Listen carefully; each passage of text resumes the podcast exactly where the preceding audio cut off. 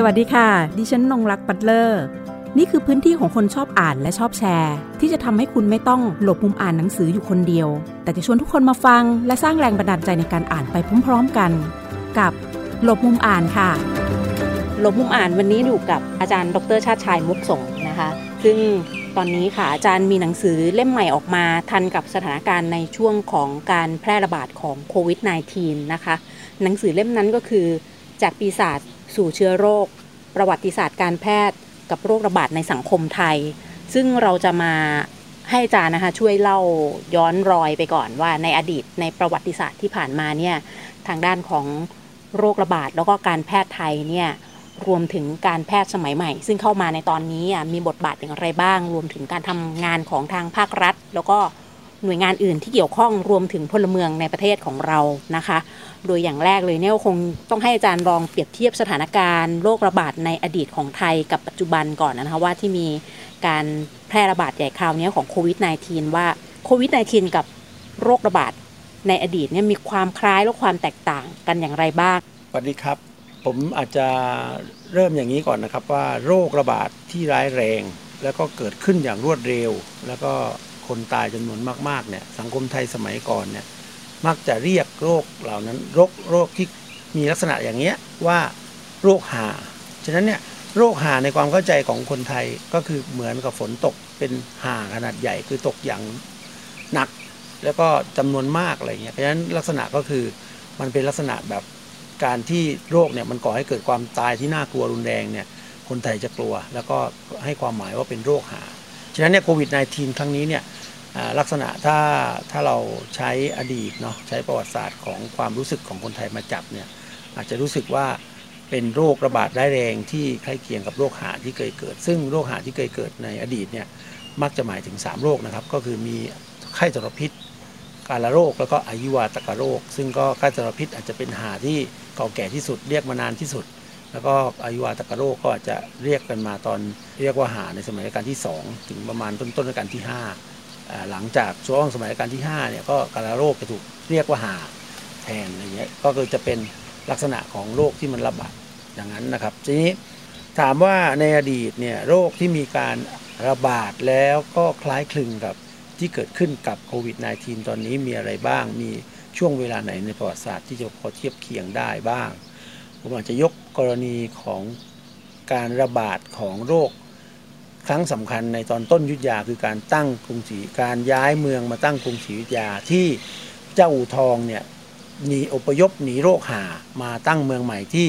กรุงศรีอยุธยาที่หนองสโหนก็คือในเกาะเมือง คือมีการหนีมาตั้งเมืองใหม่ดังนั้นเนี่ยก็มีข้อสันนิษฐานจากนักประวัติศาสตร์ว่าการหนีครั้งนั้นเนี่ยหนีโรคอะไรกันแน่ แล้วหนีมาจากไหน ข้อที่เคยเป็นมติของสมเด็จกรมดำรงในพระราชวงศาวดารพระราชอัตเลขาเนี่ย ได้บอกว่าหนีอยวาตกโรคมาจากเมืองอู่ทอง ซึ่งก็ข้อนี้เนี่ยไม่น่าจะเชื่อได้ทั้งสองอย่างแล้วเพราะไม่มีหลักฐานรองรับวอสโรเย่ซึ่งเป็นนักโบราณคดีเนี่ยพิสูจน์ว่าเมืองอู่ทองเนี่ยร้าร้างมาเวลา 300 กว่าปีก่อนหน้าที่จะตั้งกรุงศรีอยุธยา ฉะนั้นเนี่ยการอพยพจากอู่ทองมาอยุธยาเป็นไปไม่ได้ แล้วก็สองก็คืออโรคที่ที่หนีคืออยวาเนี่ยก็เป็นไปไม่ได้เพราะอยวาเข้ามาระบาดครั้งแรกในรัชกาลที่สองแล้วก็ จากการระบาดออกจากอินเดียครั้งแรกของอายุวาเนี่ยก็เกิดขึ้นในในครั้งแรกที่ที่มาถึงเมืองไทยนั่นแหละ ฉะนั้นเนี่ยในปี 2363 ฉะนั้นเนี่ยเป็นไปไม่ได้ที่อายุวาเนี่ยจะมาระบาดในสมัยตอนต้นกรุงศรีอยุธยา ฉะนั้นเนี่ยคือโรคอะไรกันแน่ โรคหาที่เกิดขึ้นในตอนต้นกรุงศรีอยุธยาเนี่ยก็สันนิษฐานได้ว่าอาจจะเป็นกาลโรคหรือเป็นแบล็กเดทซึ่งตรงกับช่วงของการระบาดของแบล็กเดททั่วโลก ที่เกิดขึ้นแล้วก็มีบันทึกไว้ในยุโรปนะครับของของการระบาด ฉะนั้นเนี่ยถ้าเรามองแบบนี้เนี่ยก็เป็นไปได้ว่าการระบาดแบล็กเดทซึ่งข้อสนับสนุนที่สำคัญ คือโรคมันระบาดไปจากจีนหรือมองโกลที่ไปสู่ยุโรป โดยไปทางเส้นทางสายไหมทางบก ไปลงเรือที่ทะเลดำนั่นคือการไปสู่ยุโรป แต่มันมีรายงานว่าโรคเนี่ยได้ระบาดตามเส้นทางการค้าทางเรือของจีน ลงมาสู่ทะเลจีนใต้แล้วก็เซาท์อีสเอเชียด้วย ฉะนั้นเนี่ย หลักฐานข้างเคียงเนี่ยอาจจะสรุปได้ว่าเออเป็นการโรคหรือแบล็กเดทที่มากับการค้าขายทางเรือพูดง่ายๆคือหนูมันขึ้นเรือมา แล้วก็มันมาขออนุญาตหรือไม่ขออนุญาตไม่รู้นะฮะมาลงที่กรุงศรีอยุธยามีวีซ่าซึ่งก็หรือเปล่าไม่ไม่ทราบไม่ทราบมาขอวีซ่าหรือกักตัวไหมแต่ว่าอันนี้เนี่ยอาจจะเป็นไปได้ว่าหนูดำซึ่งเป็นหนูพันธุ์ที่ได้รับเชื้อมาจากพวกสัตว์ฟันแทะจากทุ่งหญ้าสเตปป์ในโซนกลางของทวีปเอเชียเนี่ยซึ่งอาจจะมากับกองทัพม้ามองโกลหรือ เป็นกองทัพอย่างใดอย่างหนึ่งที่ที่เดินทางจากทุ่งหญ้าสเตปป์เนี่ยก็กระจายแล้วก็มีรายงานว่ามาจากเมืองใกล้ๆเมืองหูฮั่นเหมือนกัน ก็อันนี้ก็เป็นเป็นสิ่งที่นักประวัติศาสตร์พยายามค้นคว้าเนาะแล้วก็บันทึกที่เกี่ยวข้องกับการระบาดครั้งนั้นเนี่ยไม่มีในเมืองไทยนะครับแต่ว่าปรากฏมาหลังจากนั้นประมาณร้อยกว่าปี คือเป็นบันทึกของชาวต่างชาติที่ชื่อว่า วันวลิตหรือว่าในภาษาดัชคือฟานฟรีสเนาะซึ่งเป็นพ่อค้าชาวดัตที่เป็นมาเป็นนายสถานีการค้าของออรันดาอยู่ที่กรุงศรีอยุธยาเนี่ยได้ไปถามคนกรุงศรีอยุธยาถึงการตั้งกรุงศรีอยุธยาเขาก็เล่าว่าพระเจ้าอู่ทองเนี่ยต้องฆ่ามังกร ซึ่งมังกรเนี้ยมันพ่นพิษและทำให้เกิดโรคระบาด และพระเจ้าอู่ทองต้องฆ่ามังกรเนี้ยเพื่อจะตั้งเมืองขึ้น ซึ่งก็คือโดยการผลักฤาษีผู้บอกวิธีการฆ่ามังกรเนี่ย ให้ตกลงไปในปล่อง แล้วมังกรก็ไม่อารวาส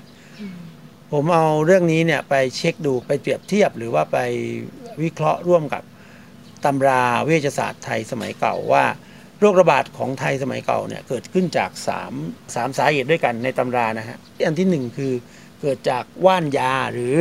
ว่านพิษดอกไม้ที่กระจายออกไปแล้วก็ไปต้องให้ผู้คนเนี่ยเป็นโรค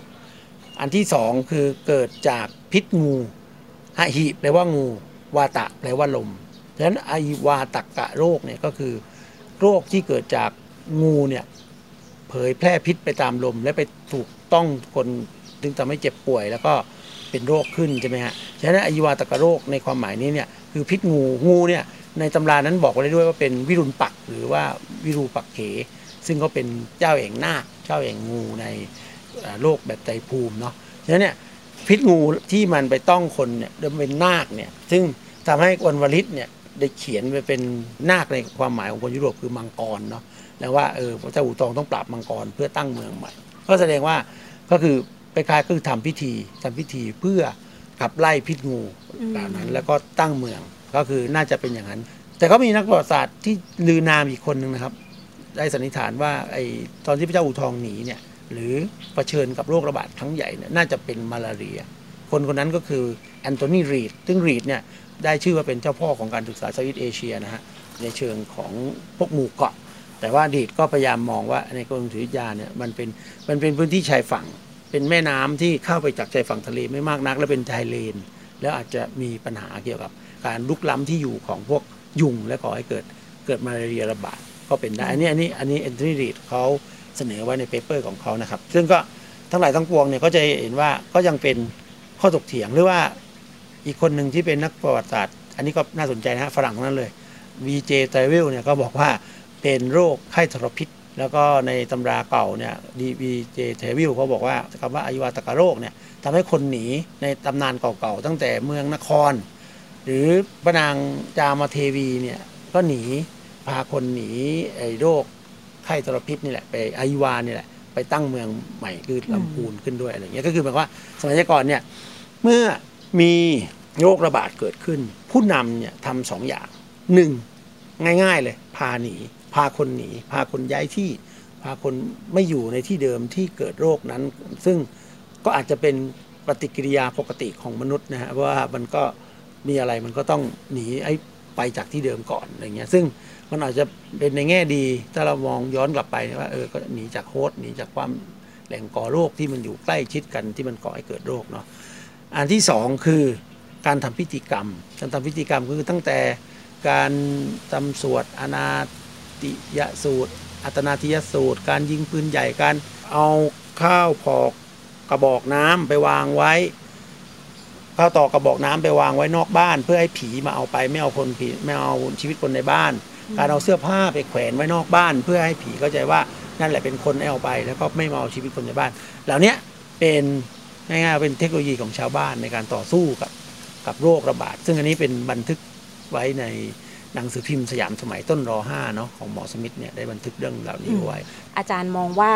พิธีกรรมความเชื่อในการรักษาแบบโบราณกับในยุคนี้อย่างไรเนี่ยค่ะครับเมื่อกี้ผมบอกว่ามีสองเหตุการณ์เนาะเล่าไปแค่ตอนต้นกรุงศรีอยุธยา อีกเหตุการณ์หนึ่งที่จะเห็นชัดในเชิงพฤติกรรมก็คือการระบาดของไออีวาตะกะโรคในปี 2363เนาะ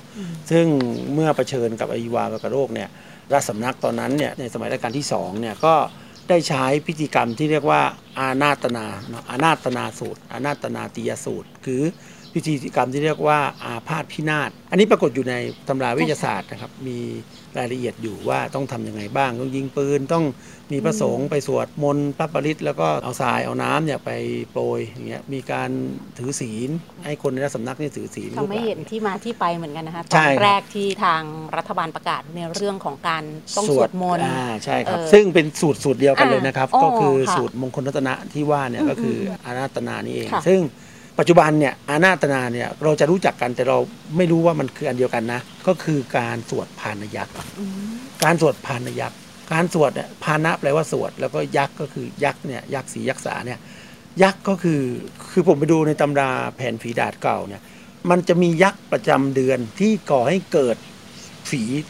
ตามแต่ละจุด ซึ่งยักษ์ในที่นี้ก็คือเป็นปีศาจที่มาก่อให้เกิดโรคฉะนั้นเนี่ยการสวดพานยักษ์คือคือการสวดไล่ยักษ์ ซึ่งเป็นผีปีศาจประเภทหนึ่งให้ไม่มาทำให้เกิดโรคเนี่ยมันเป็นสิ่งที่ผมคิดว่าในปัจจุบันก็ยังมีการสวดในเวลาสะเดาะเคราะห์อะไรอย่างนี้ใช่ไหมครับ เวลาป่วยเวลาสะเดาะเคราะห์หรือว่าเวลาทางวัดที่เขาจัดขึ้นแล้วคนก็ยังไปศรัทธาสวดกันอยู่ แต่ว่ามันก็ไม่ได้นำมาสู่การสวดทั้งสังคมในการไล่ผี ซึ่งเราอาจจะไม่ได้เชื่อผีต่อไปเมื่อการแพทย์สมัยใหม่เข้ามาใช่ไหมครับ ทีนี้ กาแพทย์สมัยใหม่เข้ามาเนี่ยไม่ใช่เฉพาะความรู้ทางการแพทย์ทั้งนั้นนะครับ แต่วิธีการจัดการมันก็เปลี่ยนด้วย คือความรู้เนี่ยมันทำให้คนเนี่ยเปลี่ยนการจัดการจากความรู้ที่ที่มันเกิดขึ้นด้วย ก็คือพูดง่ายๆคือว่า พอจากผีที่ทำให้เกิดโรคเนี่ย แล้วคนก็ไล่ผีใช่ไหมฮะแต่พอ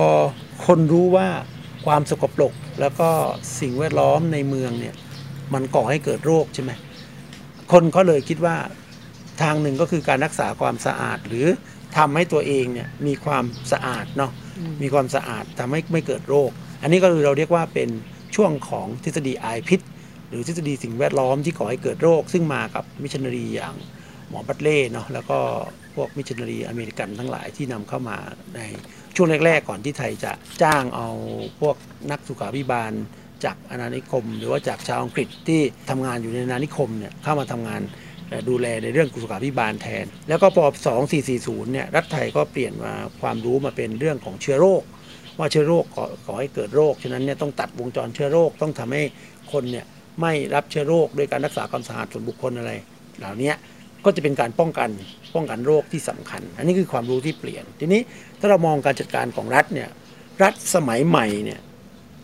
ใช้การแพทย์นะครับใช้การแพทย์เนี่ย เป็นเครื่องมือหรือเทคโนโลยีสำคัญในการปกครอง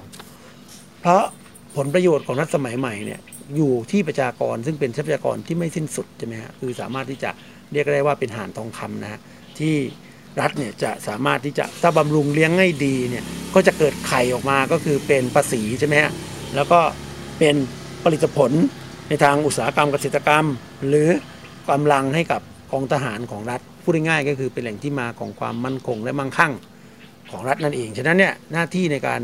จัดให้มีสถาบันทางการแพทย์ดูแลสุขภาพเนี่ยก็เลยกลายเป็นภาระอย่างหนึ่งของรัฐสมัยใหม่ ควบคู่กับการให้การศึกษาเพื่อให้สามารถมีอาชีพมาประกอบอาชีพให้เกิด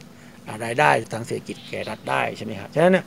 พอรัฐสมัยใหม่เนี่ยได้เปลี่ยนวิธีคิดเนาะก็นำเอาวิธีการของตะวันตก การแพทย์แผนตะวันตกที่รับมาเนี่ยมาใช้ในการจัดการป้องกันควบคุมอืมรักษาแล้วก็เยียวยาโรค ทั้งระบบอืมอันนี้ก็คือทำให้การควบคุมรักษาเยียวยาแบบไทยเนี่ยก็ค่อยๆใช่ไหมลงลาจากเวทีไป แบบโดนเบียดขับออกไปอืมฉะนั้นเนี่ยรูปธรรมคืออะไร รูปธรรมคือการสร้างโรงพยาบาลศิริราชใช่ไหมการตั้งโรงพยาบาลศิริราชให้เป็นศูนย์กลางของสถาบันทางการแพทย์ในการดูแลสุขภาพและความเจ็บป่วยของคนเนี่ยซึ่งโรงพยาบาลเนี่ยมันมีประวัติศาสตร์ความเป็นมาในโลกตะวันตกที่มันเป็นเครื่องมือสำคัญ หรือเป็นสถาบันสำคัญ ในการจัดการกับโรคระบาดทีเดียวเลยนะครับ เพราะว่าโรงพยาบาลเนี่ยมันเป็นที่สำหรับเอาคนที่เป็นโรคระบาดเนี่ยไปไว้ไม่ไว้ในชุมชนแล้วมันจะเกิดการติดต่อใช่ไหมฉะนั้นเนี่ยเอาไปไว้ในโรงพยาบาลแล้วก็ดูแลรักษากันตรงนั้น แล้วก็มันเป็นการเอาคนออกจากชุมชน เพื่อไม่เกิดการแพร่เชื้อด้วยอะไรเงี้ยดังนั้นเนี่ยโรงพยาบาลเนี่ยโรงพยาบาลศรีราชในปี 2431เนี่ยมันเป็นจุดเปลี่ยนสำคัญของรัฐสยาม แต่พอเกิดจุดเปลี่ยนแล้วเนี่ยเขาใช้ว่าจะเกิดอย่างมหาศาลหรือทั่วถึงทั้งสังคมนะ โรงพยาบาลที่เกิดขึ้นเนี่ยในช่วงรัชกาลที่ 5 ที่6เนี่ยมีเฉพาะในกรุงเทพเท่านั้น ไม่ได้ขยายไปสู่หัวเมืองนะครับ โรงพยาบาลในหัวเมืองเนี่ยก็ต้องรอในสมัยรัชกาลที่ 6 หลังตั้งกรมสาธารณสุขขึ้นใช่ไหมหรือว่าโรงพยาบาลที่ตั้งขึ้นด้วยเหตุทางการเมือง อย่างเช่นว่ากบฏแขกเจ็ดหัวเมือง ซึ่งทำให้ต้องไปตั้งโรงพยาบาลที่ปัตตานีใน ปี2447อะไรเงี้ยแต่2447 48แต่ตั้งแล้วก็มีแต่โรงพยาบาลนะมีแต่ชื่อไม่มีหมอไปอยู่ ไม่มีงบประมาณสำหรับการดำเนินการฉะนั้นเนี่ยก็ล้มลุกคลุกคลานเนาะนี่คำของพระบำราศนราดูรเนาะท่านบอกว่าโอ้ล้มลุกคลุกคลาน แล้วก็ไม่ได้ขยายตัวมากมายนักคาร์ล ซิมเมอร์แมนเนาะคาร์ล ซิมเมอร์แมนซึ่งเป็นนักสังคมวิทยาจากฮาร์วาร์ดเข้ามาสำรวจสังคมไทยในปี 2473เนี่ยรายงานว่าคนในชนบทไทย คนไทยเนี่ย มีแค่หนึ่งเปอร์เซ็นต์เท่านั้นที่รักษากับการแพทย์สมัยใหม่ในโรงพยาบาล และโรงพยาบาลมีน้อยมาก มีแต่โรงพยาบาลที่ work work โรงพยาบาลที่ทำงานได้ดีที่ดูแลสุขภาพได้ดีเป็นโรงพยาบาลของมิชชันนารีด้วยซ้ำโรงพยาบาลของรัฐค่อนข้างขยายตัวได้น้อย แล้วก็งานของอาจารย์เป็นศรีเนี่ยก็บอกว่าส่วนใหญ่ก็คือรักษาข้าราชการกับนักโทษ อยู่ในส่วนกลางและอยู่ในหัวเมืองใหญ่ที่ตั้งของบนทนเตสาพิบาลเท่านั้นฉะนั้นเนี่ยมันค่อนข้างขยายช้า ซึ่ง รูปแบบของที่รัฐเนี่ยใช้สถาบันการแพทย์เป็นเครื่องมือของการปกครองเนี่ยเราอาจจะเรียกว่าเป็นรัฐเวชกรรมเนาะรัฐเวชกรรมก็คือการที่รัฐเนี่ยเอาการแพทย์เนี่ยเป็นเครื่องมือในการปกครอง ซึ่งการปกครองที่ดีที่สุดของการแพทย์นะฮะในสมัยสมบูรณาญาสิริราชก่อนหน้า245เนี่ยก็คือการปกครองแบบชีวยาน คือการให้ให้ผู้คนเนี่ยไปดูแลตัวเอง คือพูดง่ายๆก็คือให้ความรู้แบบการป้องกันตัวเอง อย่างเช่นว่าให้ความรู้ว่า เออเวลาเกิดโรคเนี่ยก็อยากกินอาหารบูดเน่าเสียนะ รักษาความสะอาดบ้านเรือนรักษาความสะอาดร่างกาย อย่าเอาข้าวของเครื่องใช้ของคนที่ป่วยมาใช้อะไรเงี้ยแต่พอปฏิวัติ2 4 7 5เนี่ยการเกิดรัฐเวชกรรมเนี่ยก็เกิดขึ้นอย่างจริงจังด้วยเหตุผลว่าคณะรัฐบาลคณะราษฎรเนี่ยต้องการสร้างชาติใช่ไหมสร้างชาติก็ต้องมีจำนวนประชากร อันนี้ก็จปนปก็เลย รูปธรรมที่สำคัญก็คือจปนปตั้งกระทรวงสาธารณสุขขึ้นในปี 2485 ใช่ไหมครับ พื่อแก้ปัญหาการขาดแคลนประชากร อันนี้เป็นความแจ่มชัดของคณะราษฎรนะฮะซึ่งเป้าหมายก็คือต้องการสร้างอนามัยแม่และเด็ก เริ่มตั้งแต่คนไม่แต่งงานใช่ไหมก็มีตั้งองค์การสมรส ซึ่งไอ้วันสาสุขเนี่ยมีวันเป็นวันแห่งการสมรส แล้วก็แม่และเด็กก็ขอให้รัฐบาลเนี่ยดูแลอย่างดีมีประดุงคันมีมีของขวัญให้กับแม่และเด็กเวลาเกิดก็จะได้จำนวนเกิดที่มากๆ จะได้ตายน้อยๆ จะได้มีประชากรมากๆ อันที่สองก็คือต้องการนโยบายที่ประกาศในปี 2477 เนี่ย รัฐเวชกรรม ใช้คำว่ารัฐเวชกรรมเลยนะก็บอกว่าเพราะต้องการให้มีโรงพยาบาลครบทุกจังหวัด ซึ่งคณะราษฎรเนี่ยทำเสร็จใน 10 ปี คือพอยุคหลังมาเนี่ย24เออ20 ปี ปี 2497 โรงพยาบาลมีครบทุกจังหวัด อันนี้ก็เป็นอันที่สองแล้วอันที่สามคือแนวนโยบายของรัฐวิทยกรรมในสมัยคณะราษฎรคือกำจัดโรคระบาดที่เป็น ภัยคุกคามร้ายแรงต่อสุขภาพประชาชน อันที่สี่ก็คือส่งเสริมสุขภาพ สร้างนำซ่อมก็คือสร้างสุขภาพนำรักษาเนาะซึ่งเป็นนโยบายที่ประหยัดกว่าก็คือใช้การสาธารณสุขนำการแพทย์ก็คือ ให้คนออกกำลังกาย กินอาหารให้ถูกหลักโภชนาการอย่างผมผมทำวิจัยยาเอกเรื่องรัฐกับโภชนาการใหม่ในสังคมไทยนะให้ได้ชัดเลยว่าการเปลี่ยนแปลงการกินนี่เป็นตามหลักโภชนาการเนี่ย เป็นเครื่องมือสำคัญในการสร้างประชากรประชาชนที่แข็งแรงควบคู่กับการให้ออกกำลังกายใช่ไหมฮะควบคู่กับการให้รู้จักพักผ่อน รู้จักแปลงฟัน รู้จักใช้ชีวิต 8 8 8 อะไรเงี้ยเออทำงาน 8 พักผ่อน 8 แล้วก็ออกกำลังกายแล้วก็สันทนาการ 8 อะไรเงี้ยก็คืออก็คืออันเนี้ยเป็นรูปแบบที่สมัยของรัฐบาลคณะรัษฎรโดยเฉพาะรัฐบาลประชาทหนกับรัฐบาลยุคนปอเนี่ยทำให้เกิดขึ้น ซึ่งอันนี้มีโรงพยาบาลขยายไปถึงทุกจังหวัดเนี่ยผลที่เห็นครับมาหลังจากนั้นก็คือ 2,500 เนี่ย คือ 2497 เลยเนี่ยการโรคระบาดครั้งสุดท้าย2,500 เนี่ยไข้ทรพิษก็ก็ระบาดเป็นครั้งสุดท้าย แล้วก็2,100 102 ถึง 103 เนี่ยอายุวัตกโรคระบาดเป็นครั้งสุดท้าย ฉะนั้นเนี่ยเห็นว่าโรคระบาดแบบที่เคยเป็นโรคหาโรคอันตรายเนี่ยเริ่มหายไปมาเรียเนี่ยก็เริ่มซาลงในศตวรรษ 2510 ฉะนั้นเนี่ยการสาธารณสุขของไทยเนี่ยก็กระจายไปถึงโรงพยาบาลนะโรงพยาบาลก็มีทุกจังหวัดดังนั้นก็ประมาณทศวรรษ 2510 ก็มีทุกอำเภอ จากนั้นก็มีสุขศาลาของทุกตำบลเกิดขึ้นในทศวรรษ2520 ซึ่งกระบวนการนี้มันเกิดขึ้นพร้อมกับการสาธารณสุขมูลฐาน ซึ่งการสาธารณสุขมูลฐานเนี่ยคือการเปลี่ยนวิธีการการจัดการสุขภาพครั้งใหญ่ก็คือ การให้ประชาชนเข้ามามีส่วนร่วมในการจัดการสุขภาพของตนเองในชุมชนผ่าน สิ่งที่เรียกว่าสาธารณสุขมูลฐาน สาธารณสุขมูลฐานนี่ก็คือ การที่ชาวบ้านเนี่ยดูแลสุขภาพของตัวเองร่วมกับฝ่ายสาธารณสุข แล้วก็อาจจะมีฝ่ายปกครองฝ่ายร่างฝ่ายเกษตรเข้ามาร่วมด้วย เพื่อดูแลสุขภาพตัวเอง ซึ่งอสม หรืออาสาสมัครสาธารณสุข ประจำหมู่บ้านเนี่ยเกิดขึ้นในช่วงนั้นปี 2521 เป็นต้นมา ซึ่งหลักการนี้มันทำให้การมีส่วนร่วมของชาวบ้านเนี่ยเป็นลักษณะของการร่วมคิดร่วมทำกับฝ่ายสาธารณสุข จากการดูแลสุขภาพเรื่อง อย่างเช่นเรื่องข้าวถั่วงา ดูแลนมเด็ก ดูแลเรื่อง เกี่ยวกับอนามัยแม่และเด็กต่อมาเขาขยายมาดูเรื่องการป้องกันโรค การเกิดโรคกันต้องแจ้งอสม. ต้องเป็นคนตรวจส่องดูแลต่างๆเหล่านี้มันทำให้เรามีพื้นฐานของความเข้าใจระหว่างรัฐกับประชาชน และความไว้วางใจกันระหว่างรัฐประชาชนในการทำงานร่วมกันด้านสาธารณสุข ที่เรียกว่าการกระจายอำนาจเนาะเกิดขึ้นเป็นแพลตฟอร์มที่สำคัญ แล้วก็ดำเนินมาในการเผชิญโรคสำคัญสำคัญเช่นโรคเอดส์ซึ่งก่อให้เกิดอาสาสาธารณสุขร่วมกับ NGO เนี่ยเป็นตัว กลไกสำคัญที่ทำให้โรคเอดส์เนี่ยสามารถควบคุมได้ในประเทศไทย และเป็นแบบแผนที่เราสามารถไปเป็นตัวอย่างได้ในทั่วโลกเลยทีเดียว คือเกิดจากการร่วมมือของชุมชนในการเผชิญโรคเอดส์ซึ่งเรื่องแรกๆโรคเอดส์ก็เหมือนโควิดนะฮะมีคนกลัวไม่ให้เผาศพไม่ให้อยู่ร่วมไม่ให้มาตั้งโรงพยาบาลใกล้ๆอย่างเงี้ยเหมือนกันแต่ว่าพอชุมชนเนี่ยได้ลุกขึ้นมาและทำความเข้าใจ แล้วก็ได้เป็นผู้จัดการเรื่องเอดส์ด้วยตัวเองเนี่ยเราสามารถเอาชนะเอดส์ได้ฉะนั้นเนี่ยอืมประสบการณ์ตรงนั้นเนี่ย ก็ในทศวรรษ 2540 เมื่อเกิดซาและไข้หวัดนกเนี่ยอสมก็ได้พิสูจน์ตัวเองอีกครั้งหนึ่งว่า เป็นนกลไกที่สำคัญในการร่วมคิดร่วมทำนะฮะเพราะว่ารัฐธรรมนูญ 2540 เนี่ยเป็นรัฐธรรมนูญของการร่วมคิดร่วมทำแล้วก็เป็นการเมืองแบบการมีส่วนร่วมมการเปิดกว้างของการเมืองมีส่วนร่วม ฉะนั้นเนี่ยใน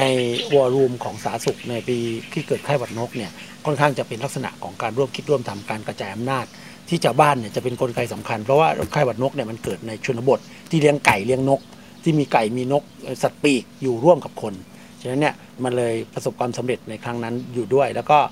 ครั้งนี้เราก็จะเห็นว่าอสมเนี่ยก็มีบทบาทเข้มแข็งมากในการทั้งกักกันในคนที่บ้าน การตรวจคนเข้าออกอะไรต่างๆ เหล่านี้แต่ผมคิดว่ามันจะมีรูปแบบที่ต่างกันจากครั้งก่อนนะครับ ก็คือลักษณะมันเป็นเหมือนแขนขาของระบบสาธารณสุขซะมากกว่าจะเป็น การร่วมคิดร่วมทำหรือการมีส่วนร่วม ซึ่งอาจจะเกิดจากการใช้อำนาจที่เปลี่ยนแปลงไป หรือว่ารูปแบบของการใช้อำนาจที่มันเปลี่ยนไปอะไรเงี้ยก็ได้ และที่สำคัญผมคิดว่าการใช้ศักยภาพอสมซึ่งเราไม่ได้ใช้เราไม่ได้ใช้ให้เขาเป็นคิดหรือว่ามีส่วนร่วมเท่าเมื่อก่อนเนี่ยมันอาจจะทำให้ลดทอนศักยภาพที่เขามีมากกว่านั้นก็คือ แทนที่จะใช้ในการที่จะไม่ใช่แค่เป็นเกตกีเปอร์ หรือกรองคนคัดกรองโรค แค่การไม่ให้เกิดโรคเนี่ยแต่อาจจะต้องมองทั้งระบบว่าเมื่อโรคมันอยู่ในชุมชนเนี่ยมันก่อให้เกิดความเครียดก่อให้เกิดผลทางเศรษฐกิจก่อให้เกิดการต้องเยียวยาเนี่ยเราก็ไม่ได้ไอ้อสมเนี่ยมีบทบาทตรงนี้ผมผมคิดว่าอสมเนี่ยเนื่องจากเขามีข้อมูลแล้วก็ค่อยคิดกับคนในชุมชนเนี่ยเขาอาจจะทำหน้าที่ได้ดีกว่าในส่วนของชุมชนในการที่จะบอกว่าเออจะให้ใครจะให้ช่วยเหลือใครอะไรเงี้ยผมคิดว่าตรงเนี้ยเขามีศักยภาพแต่ว่ารัฐไม่ค่อยได้ให้บทบาทเขาแล้วก็ อีกอันหนึ่งที่เราต้องมองเป็นอนาคตก็คือการเยียวยาคนที่จะต้องกลับไปอยู่ในชุมชนการอยู่ร่วมกันของคนหรือว่าของคนที่ได้รับผลกระทบจากโควิดต่างๆ เนี่ยอาจจะต้องให้เขามีส่วนร่วมคิดร่วมทำเนาะซึ่งมันก็จะไปสัมพันธ์ค่ะกับในหนังสือของอาจารย์ ซึ่งพูดเอาไว้ในส่วนแรกๆของงานเขียนเล่มนี้นะคะ ซึ่งอาจารย์ระบุเอาไว้ว่า ผู้ป่วยหมอผู้กำหนดนโยบายเจ้าหน้าที่สาธารณสุข นักจริยธรรม และพลเมืองนะคะ ทั้ง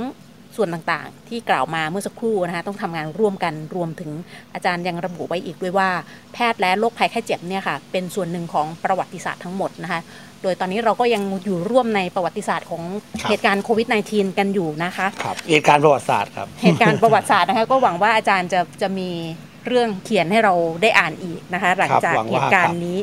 สิ้นสุดลงไปนะคะซึ่งก็คงจะมีการถอดบทเรียนหรือว่านำประสบการณ์นะคะต่างๆ จากไทม์ไลน์เหตุการณ์ที่ผ่านมาทั้งหมด มาบอกเล่าให้กับพวกเราได้รับทราบนะคะสำหรับในวันนี้ค่ะโรงพยาบาลต้องขอขอบคุณนะคะ อาจารย์ดรชาติชายมุกสงนะคะ ผู้เขียนหนังสือจากปีศาจสู่เชื้อโรค ประวัติศาสตร์การแพทย์กับโรคระบาดในสังคมไทยนะคะ หนังสือเล่มนี้แม้จะนำพาเราไปสู่เรื่องราวในประวัติศาสตร์ แต่เชื่อได้อย่างแน่นอนค่ะว่า ตลอดทั้งเล่มนะคะ เราอ่านไปเราจะได้ภาพสะท้อนจากในอดีตนะคะ ในประวัติศาสตร์ของโรคระบาดนะคะ สะท้อนกับเหตุการณ์ในปัจจุบันตอนนี้ได้อย่างชัดเจน แล้วเราก็จะได้เห็น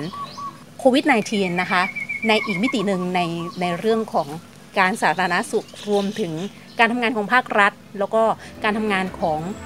ตัวเราเองก็คือพลเมืองด้วยนะคะ ว่าจะเป็นอย่างไรต่อไป ก็หวังว่าทุกท่านนะคะ จะปลอดโรคกันในช่วงนี้นะคะ แล้วก็อยู่บ้านนะคะ เพื่อที่จะลดการแพร่ระบาดของโควิด -19 ขอบคุณที่ติดตามรับฟังค่ะ สวัสดีค่ะ สวัสดีครับ หากมีหนังสือดีๆ ที่อยากมาแชร์กัน มาบอกกับเราได้นะคะ แล้วกลับมาหลบมุมอ่านด้วยกันค่ะ